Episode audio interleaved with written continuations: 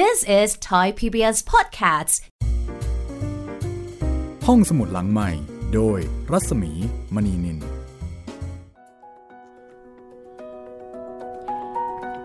สวัสดีค่ะ ได้เวลาพาคุณกลับไปจอร์เจียอีกครั้งหนึ่งแล้วนะคะ กับรายการห้องสมุดหลังใหม่ค่ะ สวัสดีคุณจิตริน สวัสดีครับพี่หมีครับ เที่ยวจอร์เจียกันอิ่มชุ่มฉ่ำเลยนะเนี่ย เป็นจอร์เจียทั้งในเมืองหลวงทั้งในชนบทเลยนะพี่ แต่ส่วนใหญ่เราจะอยู่ในชนบทซะมากกว่าเนาะครับผม และเท่าที่ได้ได้อ่านได้ฟังเนี่ยรู้สึกว่าประเทศนี้เอ่อมีความคือยังดูมีความบริสุทธิ์ครับ มีความบริสุทธิ์ในในเชิงแบบเอ่อในความเป็นชนบท อุตสาหกรรมยังน้อย ใช่ครับใช่ยังเป็นบ้านเมืองเล็ก ๆนะคะ ซึ่งในความเป็นจริงจนกระทั่งถึงปัจจุบันจอร์เจียก็ยังคงเป็นเช่นนั้นค่ะ ยังไม่ได้เปลี่ยนไปมาก กำลังจะเปลี่ยนกำลังจะเปลี่ยนกำลังจะเปลี่ยน แต่ว่ายังไม่ทันจะเปลี่ยนก็ถูกโควิดเปลี่ยนซะก่อน คือถ้าเกิดไม่มีโควิดเนี่ยจอร์เจียจะเป็นแหล่งท่องเที่ยวที่ที่น่าติดตามแล้วก็ เป็นแหล่งท่องเที่ยวที่คนไทยให้ความสนใจมากขึ้นครับ เพราะว่าที่ผ่านมาคนไทยก็ไปกันไม่กี่ที่อะนะ ที่ฮิตฮิตไปฝรั่งเศสๆอัไปงกฤญี่ษปุ่นไปเกาหลีอะไรอย่างเงี้ยครับ จอร์เจียก็เป็นอีกหนึ่งเป้าหมายค่ะ ที่ทำท่าว่าจะมาแรงนะคะ แต่บังเอิญว่าเกิดวิกฤตโควิด -19 ซะก่อนเออที่บอกว่าน่าจะมาแรง เพราะว่าจอร์เจียมีธรรมชาติอันสวยงามคุณจิตเรนครับผม แล้วก็ชีวิตของผู้คนที่นั่นเนี่ยก็ยังไม่ได้เจริญเหมือนกับในยุโรป คือเหมือนกับเป็นยุโรปตะวันออก ผู้คนยังมีน้ำจิตน้ำใจ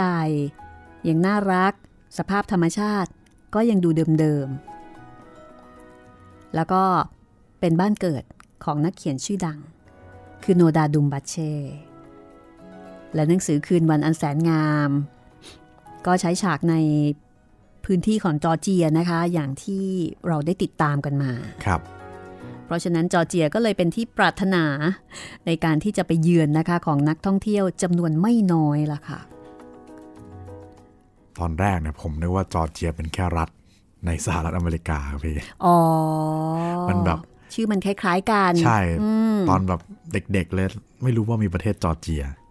จะว่าไปมันก็ถือว่าเป็นประเทศใหม่ที่เราไม่คุ้นเคยเนาะครับ ก็หวังว่าถ้าเกิดวิกฤตโควิดผ่านไปนะคะ อีกสักประมาณปี 2 ปีเนี่ย ก็อาจจะมีโอกาสที่จะไปเยือนจอร์เจียกัน เพราะฉะนั้นเท่ากับว่าจอร์เจียก็สามารถจะยืดเวลานะคะ ยืดเวลาของการเป็นประเทศเล็ก ๆ ที่น่ารักที่ยังคงมีความบริสุทธิ์ต่อไปค่ะ ครับ ถ้าไม่อย่างนั้นก็อาจจะมีการเปลี่ยนแปลง ไปตามไปตามธรรมชาติเมื่อนักท่องเที่ยวเข้าไปอ๋อแน่นอนเลย เมื่อนักท่องเที่ยวเข้าไป ทุกสิ่งทุกอย่างก็จะเปลี่ยนแปลงครับผมได้ไม่ยากนะคะในช่วงนี้เรามาเที่ยวจอร์เจียผ่านทางนวนิยายกันดีกว่าค่ะ วันนี้จะเป็นตอนที่ 14 แล้วนะคะ ของเรื่องคืนวันอันแสนงามค่ะ แล้วก็เป็นตอนที่เราจะมาลุ้นกันนะคะว่าเจ้าปากิโซเนี่ยจะรอดไหม อ่า เป็นวัวประจำตระกูลนะคะโอ้ประจำตระกูล ตอนแรกผมเห็นชื่อ ผมเกือบจะอ่านว่าปิกัสโซครับ เห็นมันปอกอซอเหมือนกันแต่อันนี้พี่ก็เพิ่งรู้เหมือนกันนะเนี่ยว่าที่นั่นเนี่ยก็มีระบบถือหุ้นวัว อ๋อแบบ เก๋มาก วัวตัวนี้แบ่งเป็นเปอร์เซ็นต์เปอร์เซ็นต์ ใช่ คือถือหุ้นอะครับ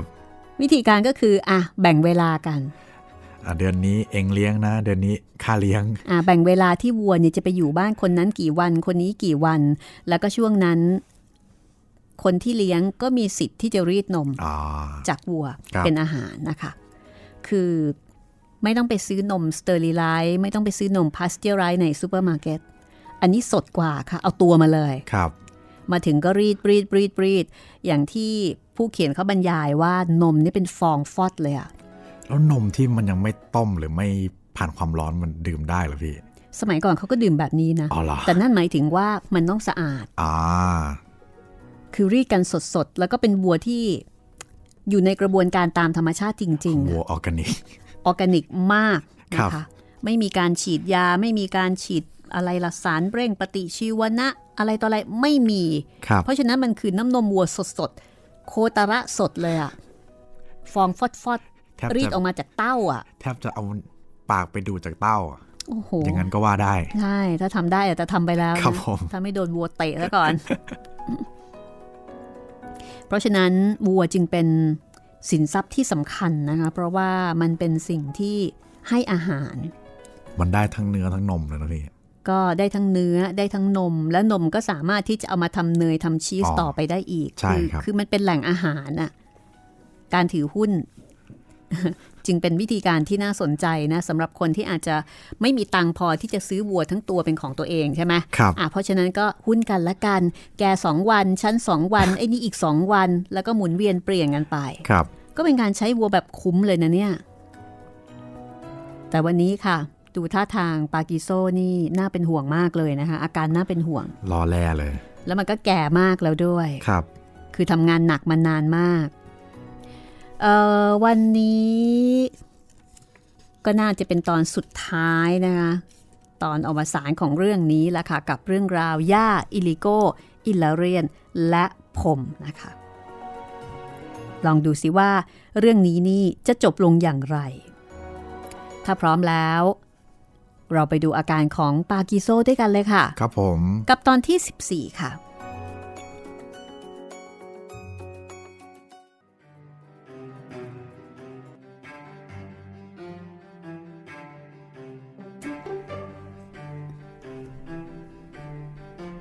ทุกคนกำลังยืนล้อมปากิโซ มองดูมันอย่างเงียบๆด้วยใจคอที่เหี่ยวแห้ง ในขณะนั้น มีคนผ่านมาคนหนึ่ง เขาจ้องปากิโซอยู่นาน แล้วก็ถามด้วยความเห็นอกเห็นใจ นี่ มันตายแล้วใช่ไหม อ๋อ มันแค่หลับนะจริงหรือนี่ฮึ ดูเหมือนตายแล้วเลย คนผ่านทาง มองดูทุกคนอย่างระมัดระวัง แล้วก็รีบพระไป นี่ปากิโซไปกันเถอะ ลุกขึ้นได้แล้ว อิลาเรียนก้มลงไปพูดกับวัว นี่ ลุกขึ้นนะ ให้ตายสิไอ้วัวนี่ แต่ปากิโซไม่กระดุกกระดิกเสียด้วยซ้ำ มันไม่มีแรงเหลืออยู่ ทุกคนต้องช่วยให้มันลุกขึ้น อ้าว ยืนหน้าอิราเรียนผลักมันขึ้นเลย จับขาไม่ใช่ขานั้นอีกขาหนึ่ง เอายกหางขึ้นด้วยสิ ยกมันขึ้นด้วย จับหางหน่อยฟิโอกา จับขาสิดันไปข้างหน้า ใช่ใช่ดันอีกเอ้ามันไปแล้ว เออ ทนหน่อยปากิโซแหมเจ้านี่ ไม่แก่เลยจริง ๆ นะ บรรยากาศก็เต็มไปด้วยความชุลมุน ทุกคนก็พยายามช่วยกัน ลุ้นกัน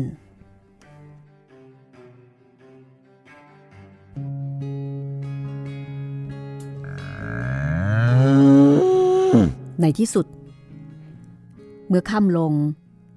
ทุกคนก็พาปากิโซมาถึงสำนักงานฝ่ายจัดหาได้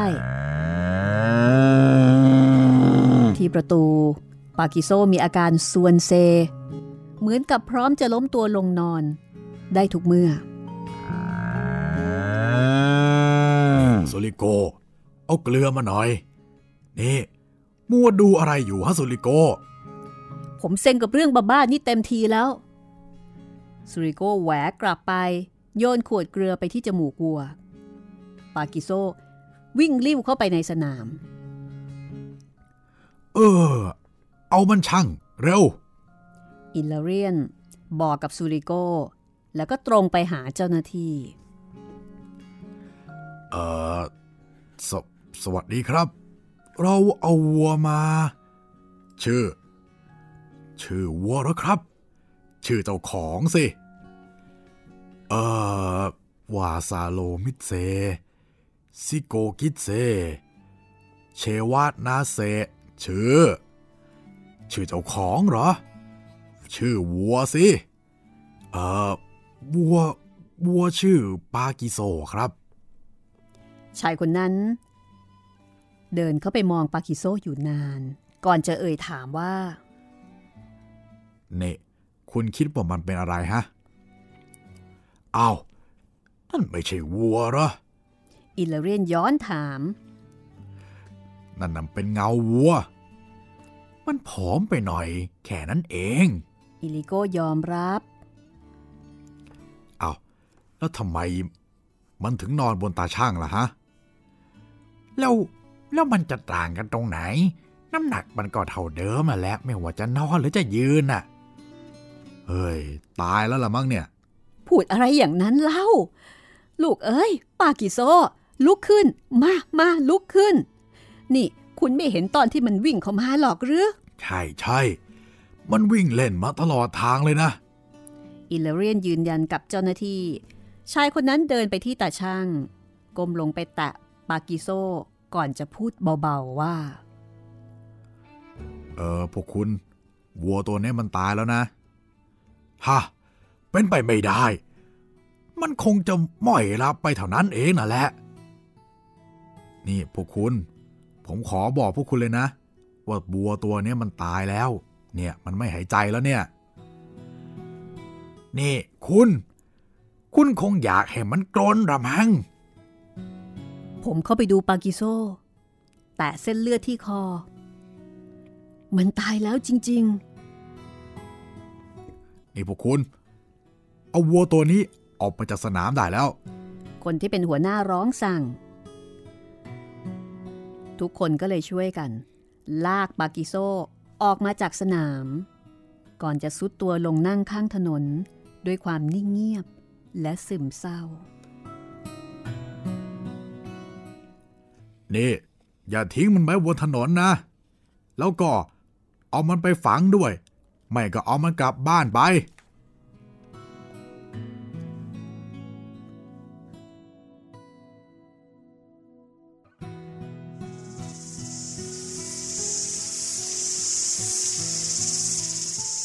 ตอนนั้น ดวงดาวเริ่มประยิบประยับบนฟากฟ้า ทุกคนนั่งอยู่ด้วยกัน อย่างเงียบงัน อิลลเรียน เป็นคนที่เอ่ยปากทำลายความเงียบขึ้นก่อนเฮ้ยเราต้องฝังปากิโซนะ นี่ ทิ้งไว้แบบเนี้ยแหละ แล้วก็นอนกันก่อนเป็นไง ไม่ได้ ต้องรีบฝังมัน นี่ถ้างั้นก็บอกให้ญาติรู้ด้วยสิ ว่าปากิโซมันตายน่ะ นี่ซูเดโกโทรเลขแล้ว อิริโกสั่ง แต่ว่าอิลลาเรียนไม่พอใจโกรธ นี่ อิลิโก คิดว่านี่เป็นเรื่องน่าหัวเราะหรือไงฮะ ไอปีศาจตาเดียว นี่ข้าจะบอกเองให้รู้เลยนะ ว่าวัวตัวเนี่ย ข้ารักยิ่งกว่าแม่ซะอีกข้าได้รับการเลี้ยงดูด้วยนมของมันรู้ไหมเฮ้ยเราจะทำยังไงดีฮะโอกาอิริโกหันมาถามย่า ซึ่งตอนนี้ย่ากำลังนั่งเช็ดน้ำตา เงียบๆก็ต้องฝังมัน แต่ที่ไหนล่ะ แล้วเราจะเอาเงินจากไหนหึ เออ จริงสินะ ตอนนั้นมีเด็กท่าทางแก่นแก้วเดินเท้าเปล่า เดินมาตามถนน เด็กคนนี้เดินไปพรางแล้วก็ผิวปากไปพรางอย่างสนุกสนาน อิลาเรียนเห็นเข้าก็เลยร้องเรียก นี่ไอ้หนมไอ้หนมมานี่หน่อย นี่ไอ้หนม เอ็งนามสกุลอะไรฮะ ชิโมนิชวิลินี่แล้วเอ็งอยู่ที่ไหนเนี่ยฮะ อยู่โน่นน่ะ เอ็งชื่ออะไร ชิมารัตอืม พ่อเอ็งน่ะ มีมารัดกี่คนฮะ ผู้หญิงหกผู้ชายหนึ่ง โอ้ นั่นขอแสดงความยินดีด้วยนะ เออ นี่หนมเห็นวัวตัวนี้ไหม นี่วัวเลยเนี่ย นี่อย่ามาทำตีฝีปากนะ วัวตัวเนี้ย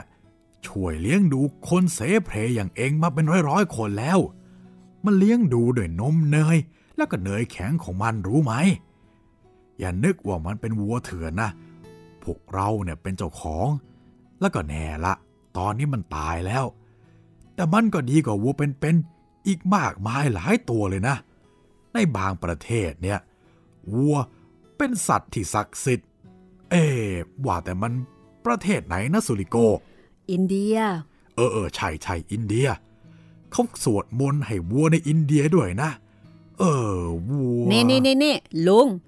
ลุงบอกมาตรงๆเลยว่า ลุงต้องการอะไรเท่านั้นน่ะ ผมจะต้องรีบไปแล้ว อ่าอ่าโอเค คือข้าเนี่ยไม่ต้องการอะไรหรอกข้าอยากจะฝังวัวตัวนี้ นี่สิบรูเบิลวิ่งกลับบ้านไปพาผีสาวมา แล้วก็เอาพลัวมาคู่หนึงด้วย แล้วก็ฝังมัน ชัดไหมฮะ ไม่อะสิบรูเบิลไม่พออ้าวนั่นนี่อีกสิบป่ะ ก็ยังไม่พอ นี่เอาอีกห้าไม่พอ เอาไปอีกสามอะ ไม่พอ นี่ เอ็งหมายความว่าอย่างไงที่ไม่พอนะฮะ ไอตัวร้าย นี่28รูเบิลแล้วนะโว้ย ไม่พอค่าวัวตายหรือไงฮะ งั้นลุงก็ไปลงเดอะร็อกกับมันสิ เอ้ย เดี๋ยวเถอะ กลับมาก่อน ไอ้ลูกหมา นี่ เอ็งอยากได้เท่าไหร่ฮะ50รูเบิลฮะห้าสิบรูเบิลเฮ้ย เอาก็ได้ก็ได้ฝังมันคืนนี้นะได้ยินไหม อิลเลเรียนนับแบงค์สิบห้าใบ พร้อมกับกัดฟันกรอดกรอด แต่ไม่มีทางเลือก คืนนี้ดึกแล้ว ผมจะกำจัดมันตอนรุ่งเช้า นี่หนม ไม่ใช่กำจัดข้าให้ฝัง ฝังได้ยินไหมไอ้ตัวร้าย แล้วก็ทีนี้ มองตาข้าแล้วก็จำเอาไว้นะ พรุ่งนี้เช้าข้าจะมาดู ถ้าไม่เห็นหลุมแถวนี้ละก็ข้าจะเผาบ้านเอ็งให้ราบทีเดียว ชัดไหมฮะ ครับเจ้าหนูมารัดรับคำแล้วก็หายไปในความมืด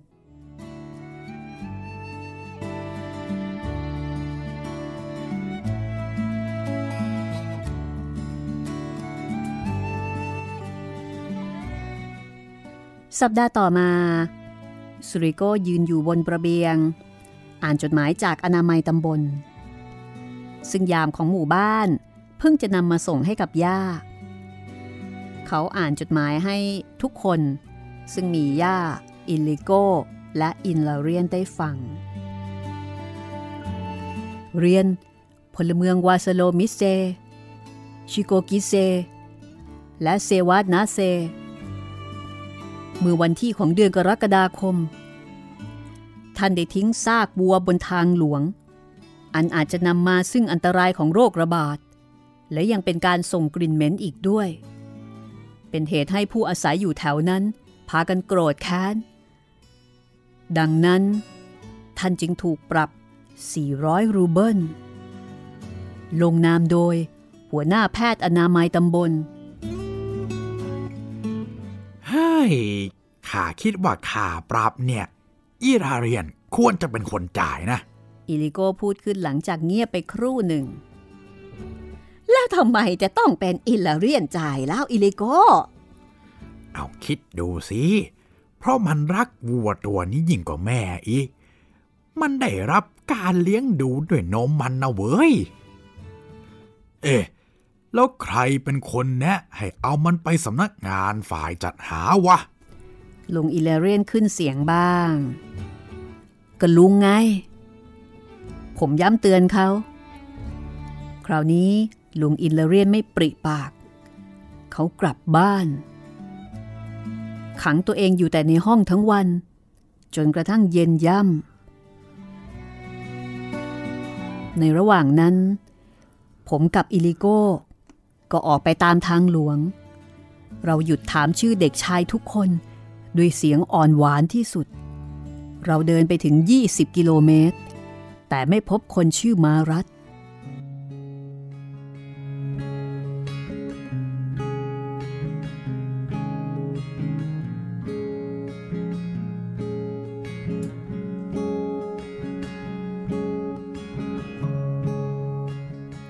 วันเวลาผ่านไป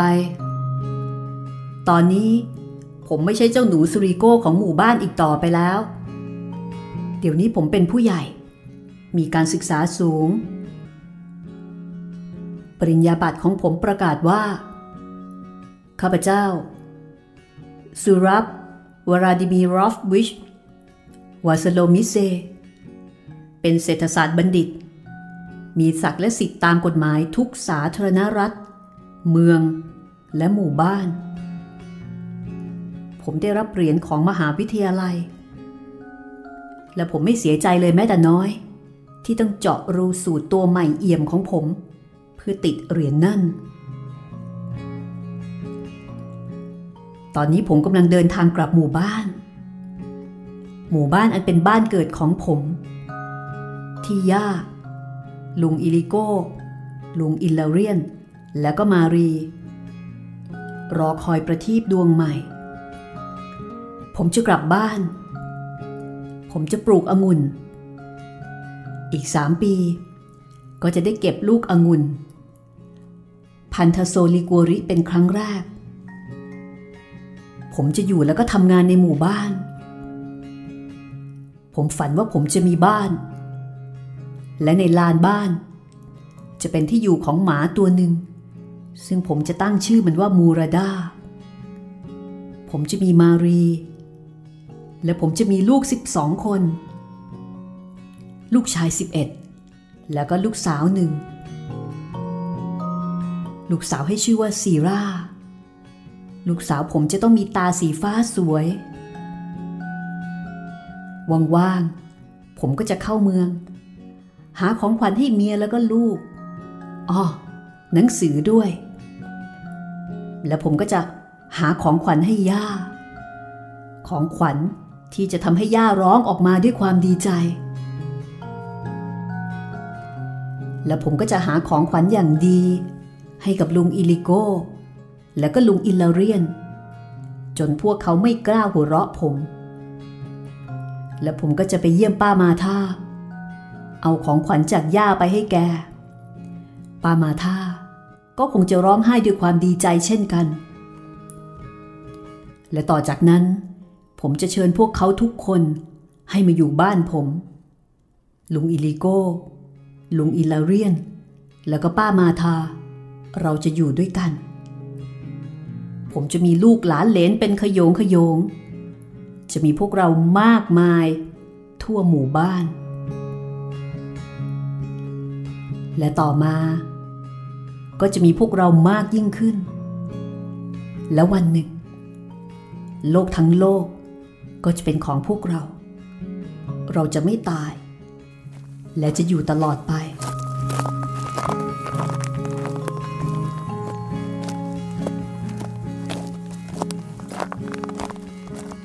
นั่นคือความคิดของผม ขณะเดินไปตามเส้นทางสู่หมู่บ้าน ซึ่งเป็นทางขึ้นเขาอันสูงชัน ตอนนี้ผมเดินมาถึงยอดเขา หยุดนั่งบนก้อนหิน มองดูหมู่บ้าน หมู่บ้านของผมตั้งอยู่ในหุบเขา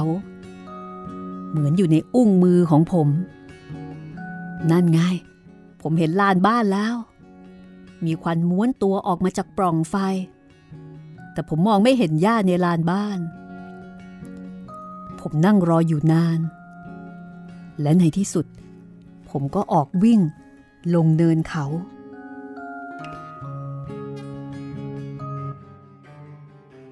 ย่า ย่าครับ ย่า ผมร้องเรียก เมื่อเข้าไปในลานบ้าน ไม่มีเสียงตอบ ผมวิ่งขึ้นบันได แต่ก็ยังเงียบอีก ผมเข้าไปในห้องอันมืดสลัว ปรากฏว่า ในห้องนั้นมีย่านอนอยู่ ย่ากำลังนอนอยู่บนเตียง ผมก้มไปดูย่า ย่ากำลังหลับ ผมค่อยๆยย่องออกมาที่ระเบียง แล้วก็เจอลุงอิลิโก้ กับลุงอิลลาเรียน สวัสดีครับ อ้าวซูริโกเหรอ สวัสดี นี่ ลุงเป็นอะไรกันไปนี่ เออย่าแกล้มเมื่อวานนะ นึกว่าจะไม่รอดถึงเช้าซะแล้ว นี่ เอ็งไม่ได้รับโทรเลขเหรอ โทรเลขอะไร แกกำลังแย่อย่าเองนะกำลังจะตาย สุริโก้ปราดไปที่ประตู นี่ซูริโก ปล่อยเหตุแกหลับเถอะ ผมนั่งลงอย่างเชื่อฟัง ย่าหลับจนกระทั่งเย็น และแล้วย่าก็ลืมตาขึ้น จ้องผมย่ามองผมอยู่นาน ก่อนจะถามผมเบาๆว่า อินลาเรียน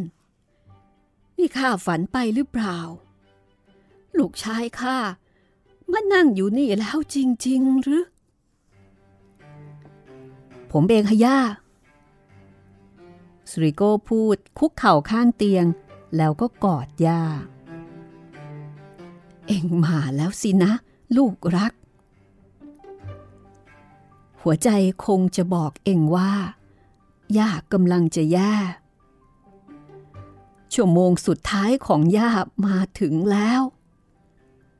เอออีลิโก้ นี่แกให้เด็กกินอาหารแล้วหรือยัง จ้า ให้กินแล้วแหละโอกา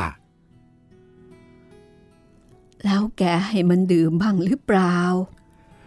เออมันไม่อยากดื่มนะทำไมล่ะลูก ไปดื่มสักแก้วไป มันจะทำให้เองดีขึ้น แล้วเองก็อย่าลืมคอยดูแลเพื่อนบ้าน ให้ดื่มให้พอนะ ตอนนั่งเป็นเพื่อนศพย่า ย่าพูดอะไรแบบนั้น นี่นี่นี่อย่าให้ย่าเห็นข้างเองสั่นนะไอ้โง่ย่ามาถึงวาระสุดท้ายของการเดินทางแล้ว ถูกทีเดียว มัน 73 ปี 73 ปีก็มากแล้ว อย่าอยู่มาพอแล้ว แต่อยากก็อยู่ไม่เต็มค่า ขอให้พระผู้เป็นเจ้า ยกโทษให้ย่าด้วยเถิด ใจจริงย่าก็อยากจะอยู่ต่อทำไมล่ะโอกา แกน่ะ น่าจะอายุยืนกว่าพวกเราทุกคนนะ อินลาเรียนพยายามจะพูดให้ตลก อินลาเรียน เชวัตนะเซ ก่อนอื่น แกเช็ดน้ำตาก่อน แล้วค่อยตลก นี่ สุริโก เอ็งเรียนจบแล้วหรือลูก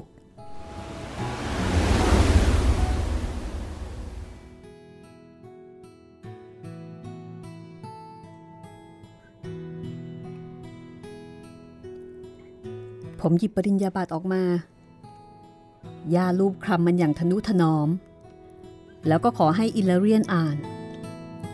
ลุงอิลาเรียนอ่านแล้วก็ส่งให้ย่า ย่าเงียบไปนาน น้ำตาหยดลงขมับ ต่อจากนั้น ย่าก็ยื่นปริญญาบัตรคืนให้ผม แล้วก็บอกว่า เอาละนั่งลง แล้วก็ฟังย่านะลูก ย่าคงจะอยู่ไม่ถึงเช้า ขอบคุณพระผู้เป็นเจ้า ที่ให้ย่าได้เห็นเองเป็นครั้งสุดท้าย ย่าไม่ได้ทำพินัยกรรม แต่สิ่งที่เองเห็นรอบๆนี้น่ะ เป็นของเองทั้งหมด ผมไม่ต้องการอะไรทั้งนั้น ถ้าย่าไม่อยู่กับผม สุริโกร้องออกมา ซบศีรษะลงบนเตียงย่าแล้วก็สะอึกสะอื้น ลูกเอ้ย อยากร้องไห้ ร้องทำไมเล่า หลานจะต้องร้องไห้ เมื่อย่าตายบ้าง เอาละพอแล้ว ร้องพอแล้วลูกเอ้ย คอยยึดสองคนนี้ไว้นะ ในโลกนี้ อิลาเรียน กับอิลิโก มีแต่เองเท่านั้น รัก และก็ดูแลเขาให้ดีอิลิโกกับอิลาเรียนสะอึกสะอื้นเหมือนเด็กๆ แล้วก็หันหน้าเข้าข้างฝา เถอะ ปล่อยข้าอยู่กับหลานตามลำพังได้ไหม อิลิโกกับอิลเรียน ไม่ขยับขยื่นไปไหน ออกไปจากห้อง ไอ้พวกปีศาจตาเดียว มาร้องห่มร้องไห้ ให้คนที่ยังมีชีวิตอยู่ ข้าไม่เคยพบเคยเห็น ออกไปจากนั้น อิลิโกกับอิลาเรียน ก็ค่อยๆออกไป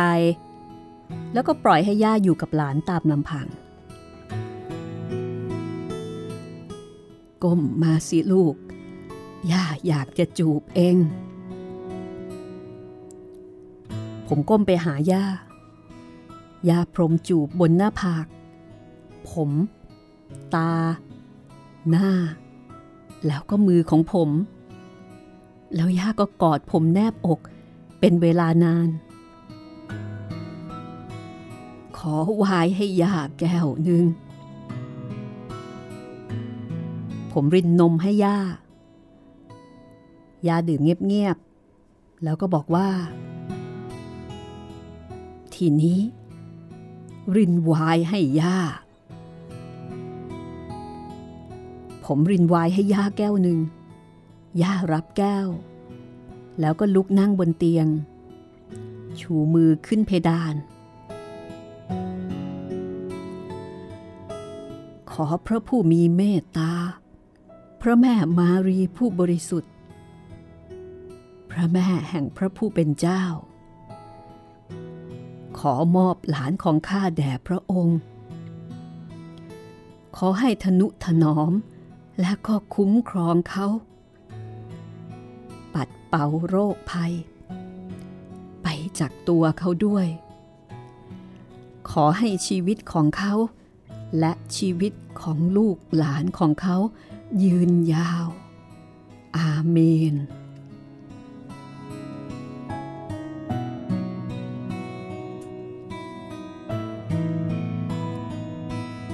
ยาดื่มไวน์นิดนึง จากนั้นก็ส่งคืนแก้วให้กับสุริโก จากนั้นย่าก็สั่งว่า ดับไฟซะ แล้วออกจากห้อง เหมือนกับว่าย่าอยากจะอยู่คนเดียว สุริโกทำตาม เขาปิดไฟ แล้วก็ค่อยๆเดินออกจากห้อง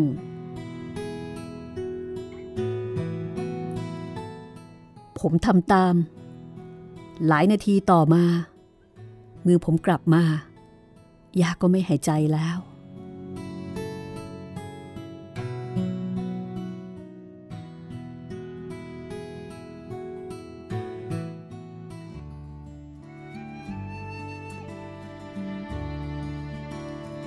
ผมก้มมองใบหน้าของย่าผู้เป็นที่รักยิ่งอยู่นาน ใครคนหนึ่ง เดินเข้ามาในห้อง และหยุดอยู่ข้างหลัง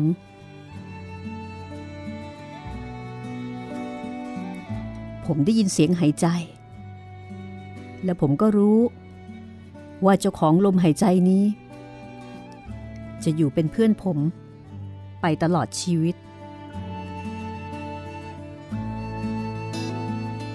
ผมไม่ได้หันมา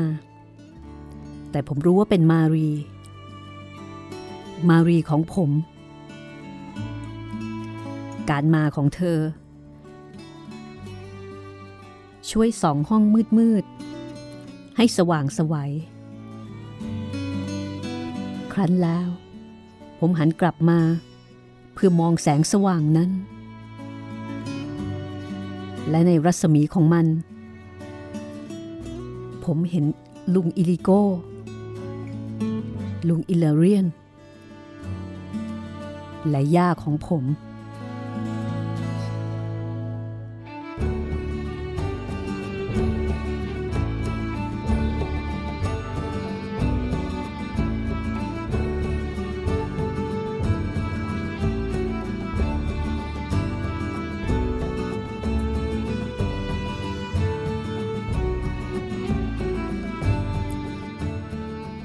นี่ก็คือตอนจบนะคะ อวสานของเรื่อง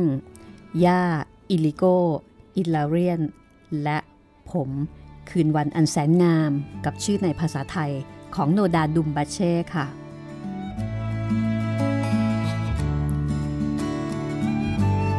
เดี๋ยวเราพักสักครู่นะคะ ช่วงหน้า มาคุยกันเกี่ยวกับผู้ประพันธ์ แล้วก็ผลงานของเขาค่ะ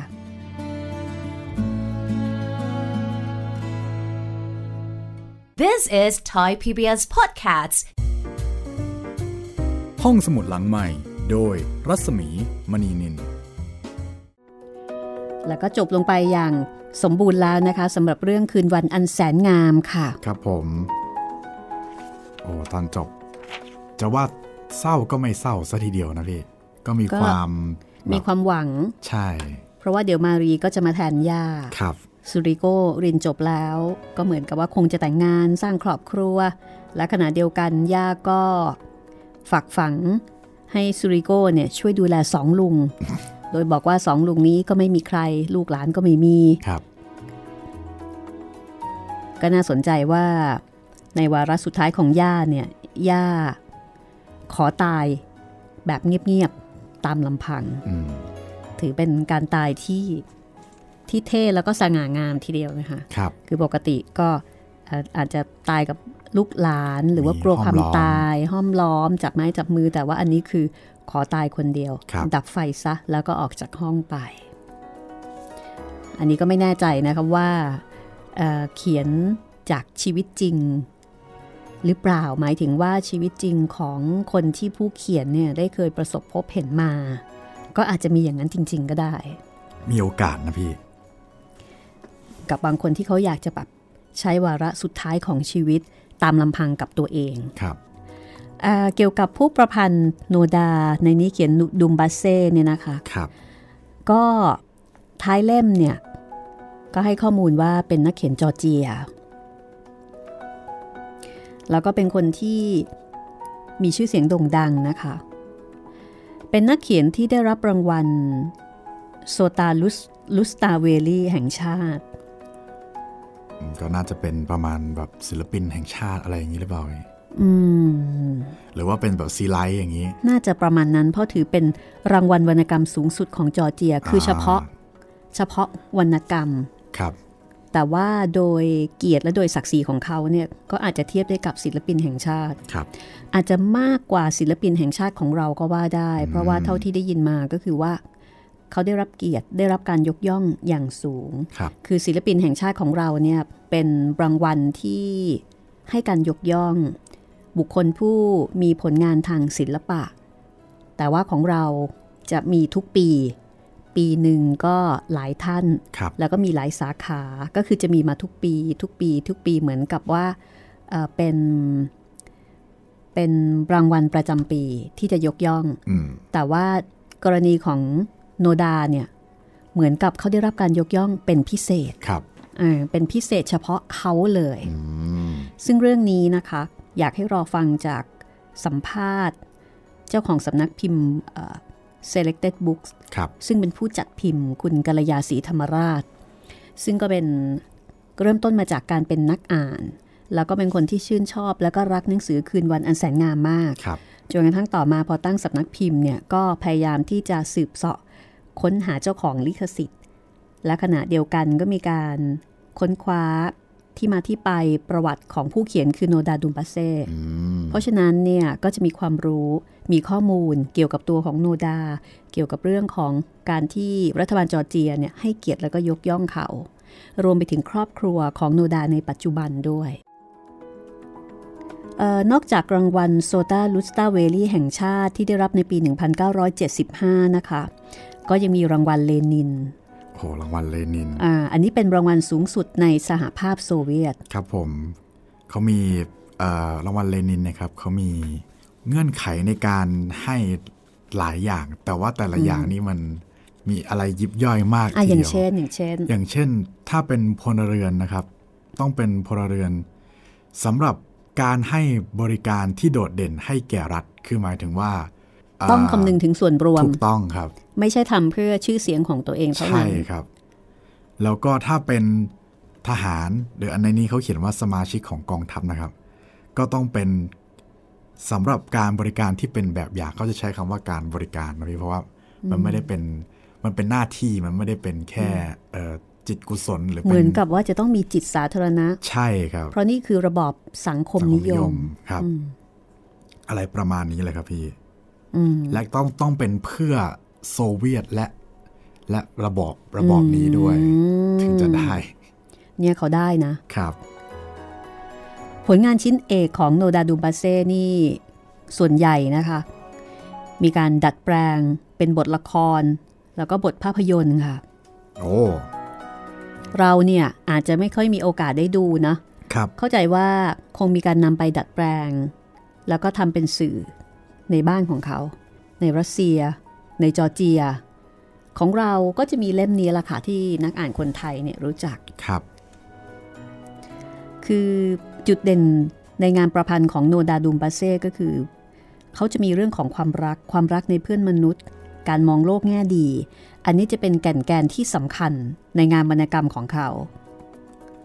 ก็ดูเป็นการมองโลกในแง่ดีที่ไม่ได้แบบสวยหรูไปเลย ไม่ใช่แบบมุงมิงฟุ้งฟิงครัลาบเวนเดอร์ไม่ใช่ มองแบบความเป็นจริงอ่าและขณะเดียวกันนะคะ การมองแง่ดีของเขาเนี่ยมันก็คือการเห็นข้อไม่ดีด้วยครับ แต่ว่าอยู่กับมันได้ ยอมรับมันได้ แล้วก็มองเห็นแง่ดีในความไม่ดีนั้นๆลองมาดูประวัตินะคะ ครับผม โนดาดูมบาเซ่มีชื่อจริง ๆ ว่าโนดาวราดิมีโรวิชดูมบาเซ่ชื่อยาวเหลือเกินอืมเกิดในยุคโซเวียตค่ะ เมื่อวันที่ 14 กรกฎาคมนะคะ ปี 1928 ในกรุงทบิลิซิ สาธารณรัฐจอร์เจีย จริง ๆ แล้ว เป็นคนเป็นคนกรุเมืองหลวงอ่าซึ่งเดี๋ยวพรุ่งนี้นะคะ ตอนต่อไปเนี่ยจะได้ถามคุณกัลยาว่า ในเมื่อโนดาเนี่ย เกิดที่เมืองหลวงคือทบิลิซิแล้วทำไมถึงบอกว่าอันเนี้ยเป็นอัตชีวประวัติของเขาใช่ไหมครับ เออ อันนี้ก็เป็นประเด็นที่น่าสนใจว่า เอ๊ะจริง ๆ แล้ว คือตรงไหนที่เป็นเรื่องแต่ง แล้วทำไมเหมือนกับ คือมันเหมือนกับเขาเป็นเด็กต่างจังหวัดอะครับที่เข้ามาเรียนในเมืองแล้อะวบรรยายฉันนึกว่าเป็นจริงๆนะนะ เหมือนแบบโตที่ต่างจังหวัดจริง ๆ อะไรอย่างเงี้ยพี่ อันนี้เดี๋ยวเดี๋ยวต้องถามนะคะว่า ตามข้อเท็จจริงเนี่ยเป็นอย่างไร ครับเอ่อ แต่อย่างหนึ่งที่เหมือนกับในนวนิยายก็คือเขาได้รับปริญปริเอ่อปริญญาตรี เศรษฐศาสตร์บัณฑิตค่ะ จากอ๋อมหาวิทยาลัยทบิลิซิเหมือนเหมือนอ่าคุณจิตรินจำได้ใช่ไหมจำได้ครับพี่เขาเรียนเศรษฐศาสตร์ คือไอ้เจ้าซูริโก้เนี่ยเรียนเศรษฐศาสตร์ ตัวจริงของโนดา ก็จบเศรษฐศาสตร์ค่ะ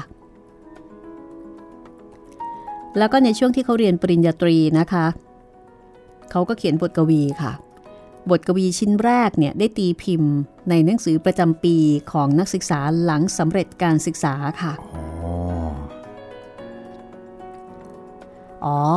คือตีพิมพ์ในปีที่จบการศึกษา คือปีที่ท่านจบเลย ใช่ใช่ใช่โอเค แล้วก็พอเรียนจบก็ทำงานเป็นผู้ช่วยวิจัยที่มหาวิทยาลัยค่ะ แต่ก็ยังคงเขียนหนังสือต่อ ก็คือทำเนาะระหว่างทางของท่านนี่จะจะเขียนหนังสือไปด้วยตลอด เขียนควบคู่ไปด้วยตลอดครับพอเรียนจบแล้วถึงแม้ว่าจะทำงานทางด้านวิชาการนะคะงานเป็นผู้ช่วยวิจัย แต่ก็ยังคงเขียนหนังสือค่ะ แล้วก็มีการตีพิมพ์รวมเรื่องตลกนะคะ โอ้น่าจะตลกไม่น้อยเลย น่าจะเป็นตลกร้ายด้วยนะคะครับตีพิมพ์รวมเรื่องตลก3เล่ม พอปี 1957 นะคะ 1957 เนี่ยก็ 2,500 ใช่ไหมใช่ครับพี่เออเขาก็เลิกทำงานวิจัย แล้วก็หันมาทุ่มเทให้เวลากับงานเขียนเต็มที่ค่ะ โอ้อาจจะแบบรู้ตัวละ ว่าต้องเขียนหนังสือ มาแน่อ่าจากนั้นเขาก็ทำงานในกองบรรณาธิการของนิตยสารต่างๆ แล้วก็ ทำงานในแผนกบทภาพยนตร์ของจอร์เจียฟิล์มด้วยนะคะ โอ้โหอ่าเขียนบทหนังด้วยครับ แต่ขณะเดียวกันก็ยังคงตีพิมพ์เรื่องตลก รวมทั้งรวมเรื่องสั้นเด็กหมู่บ้าน รวมเรื่องสั้นอ่ารวมเรื่องสั้นเด็กหมู่บ้าน อันนี้ก็เป็นหนังสือรวมเรื่องสั้นของเขานะคะครับในปี 1950 ดุมบาเซ่นี่ประสบความสำเร็จอย่างใหญ่หลวงนะคะ จากนวนิยายเล่มที่เราได้เล่าให้คุณผู้ฟังได้ฟังไปนี่แหละคืนวันอันแสนงามนี่แหละครับ อันเนี้ย ดังสุดๆค่ะ เป็นนวนิยายเชิงอัตชีวประวัตินะคะ ที่มีอารมณ์ขัน เล่มนี้ปี 1960 ค่ะ ก็คือปี 2503 แล้วก็เอ่อข้อมูลในนี้ก็บอกว่าใช้ฉากในหมู่บ้านจอร์เจีย ช่วงมหาสงครามรักชาติก็คือสงครามโลกครั้งที่สองอืมซึ่งในช่วงนั้นผู้ชายนะผู้ชายที่แข็งแรงเนี่ยก็โดนเกณฑ์ไปหมด อ่าไปรบแนวหน้ากันหมดครับ ในชุมชนก็จะเหลือแต่ผู้หญิง คนแก่เด็กนะคะ คนที่เป็นแกนกลางของเรื่องก็คือเด็กกำพร้าวัยรุ่น ก็คือซูริโก้ครับย่า แล้วก็เพื่อนบ้านวัยชราปากร้ายใจดี ที่ช่วยกันดูแลเด็กชาย เรื่องนี้ประสบความสำเร็จอย่างใหญ่หลวง อย่างใหญ่หลวงในที่นี้นี่ขนาดไหน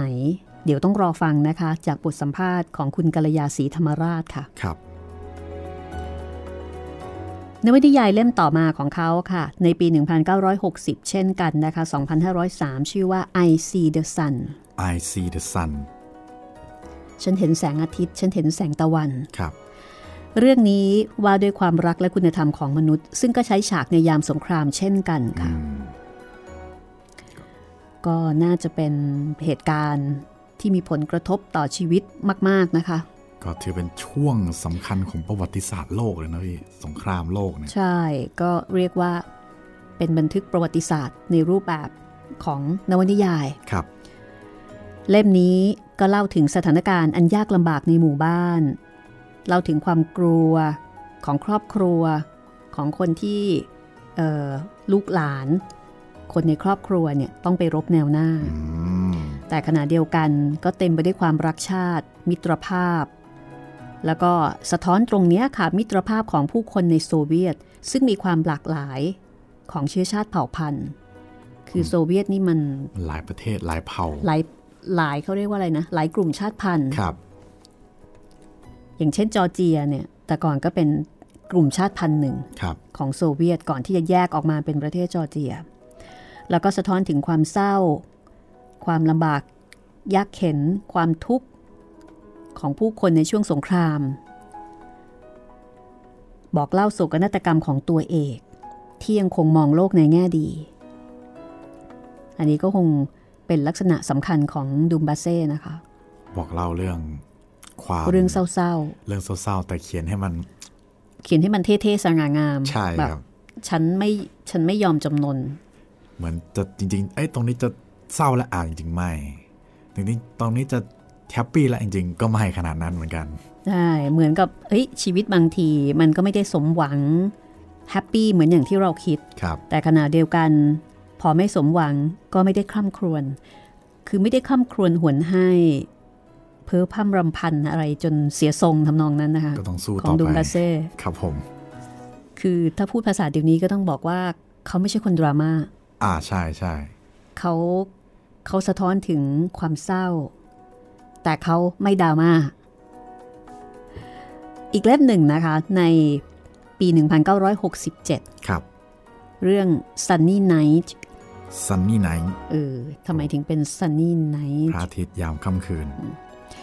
เรื่องนี้พูดถึงตัวเอก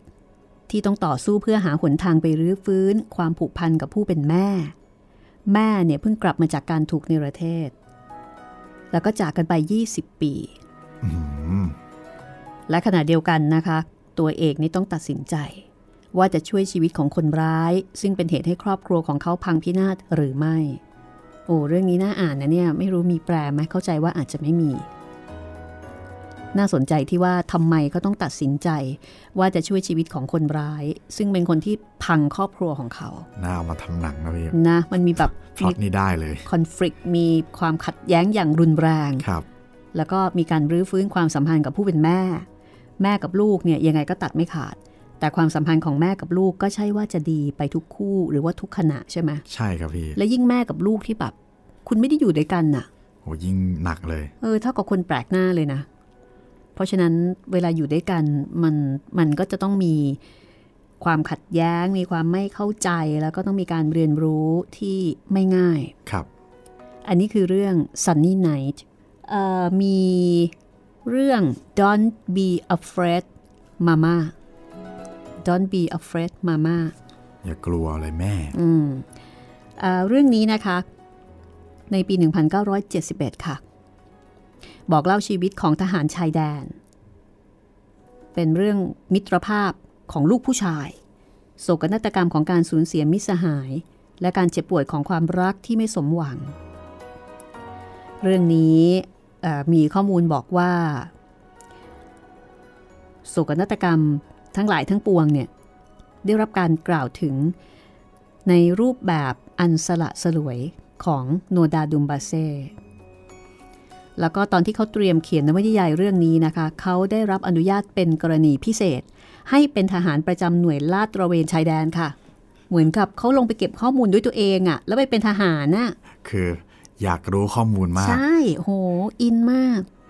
อันนี้ถ้าเป็นนักแสดงนี่เรียก method acting ครับพี่เป็นอะไรนะคะ ถ้าเป็นนักแสดงต้องใช้การแสดงแบบ method acting ครับคือต้องเข้าไปเรียนรู้ ใช่คือ ชีวิตของตัวละคร ไม่ใช่เล่นแค่เล่นต้องเป็นเลยครับอ่าต้อง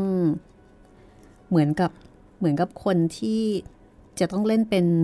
ผู้ป่วยทางจิตอะไรอย่างเงี้ยครับก็ก็ต้องอาจจะต้องไปฝังตัวในโรงพยาบาลจิตเวชประมาณนั้นเลยพี่ เพื่อดูพฤติกรรม ใช่ อารมณ์ความรู้สึกนึกคิดครับใช่ไหมก็แสดงว่าเขาเป็นนักเขียนที่มีความจริงจัง ครับผมเป็ แล้นวก็ method writer มาก ๆ โอ้โห ไปเป็นทหารประจำหน่วยลาดตระเวนชายแดนนะคะครับเพื่อที่จะเขียนได้อย่างสมจริงแล้วก็แบบอิน ในปี 1973 ค่ะ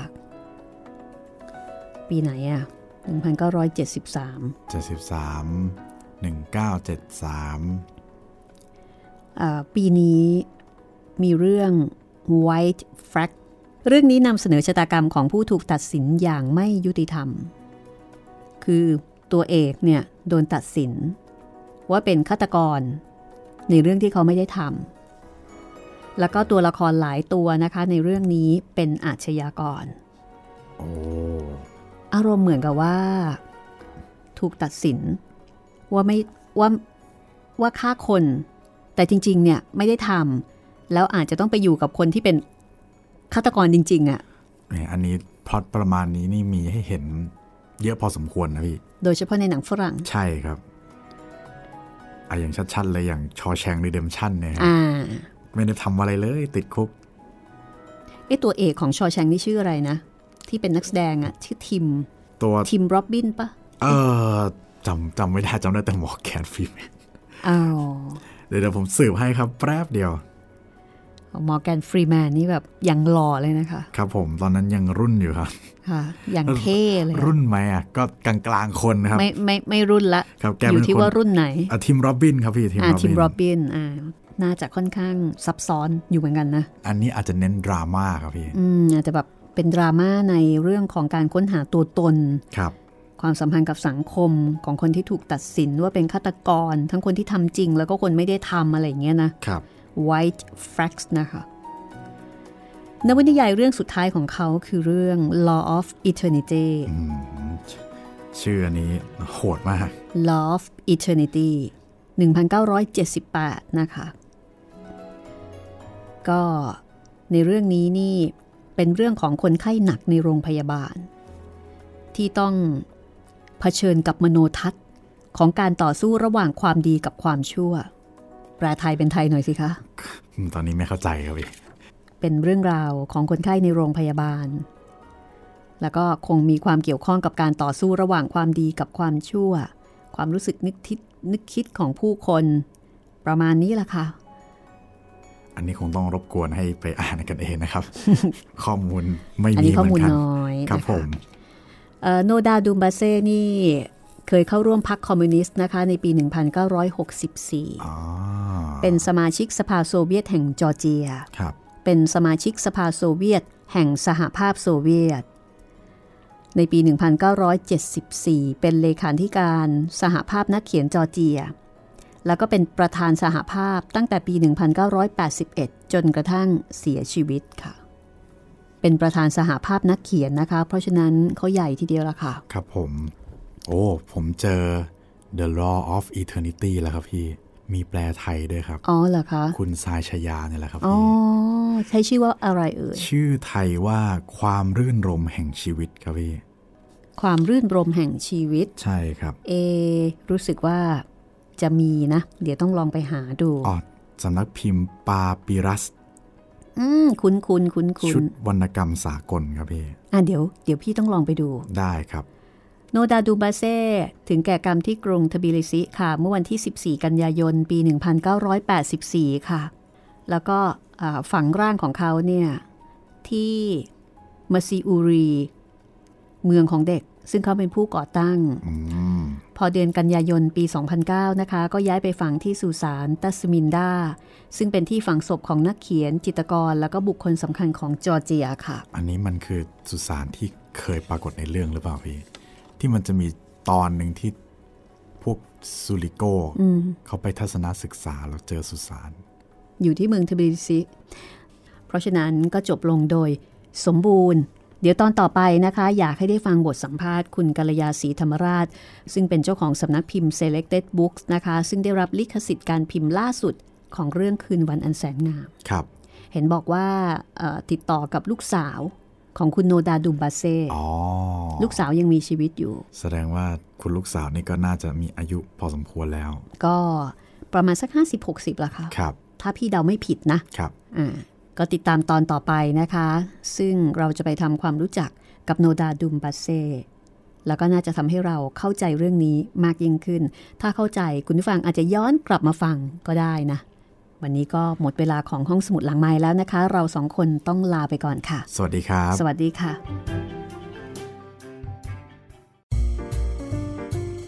ห้องสมุดหลังใหม่โดยรัศมีมณีนิน This is Thai PBS Podcasts.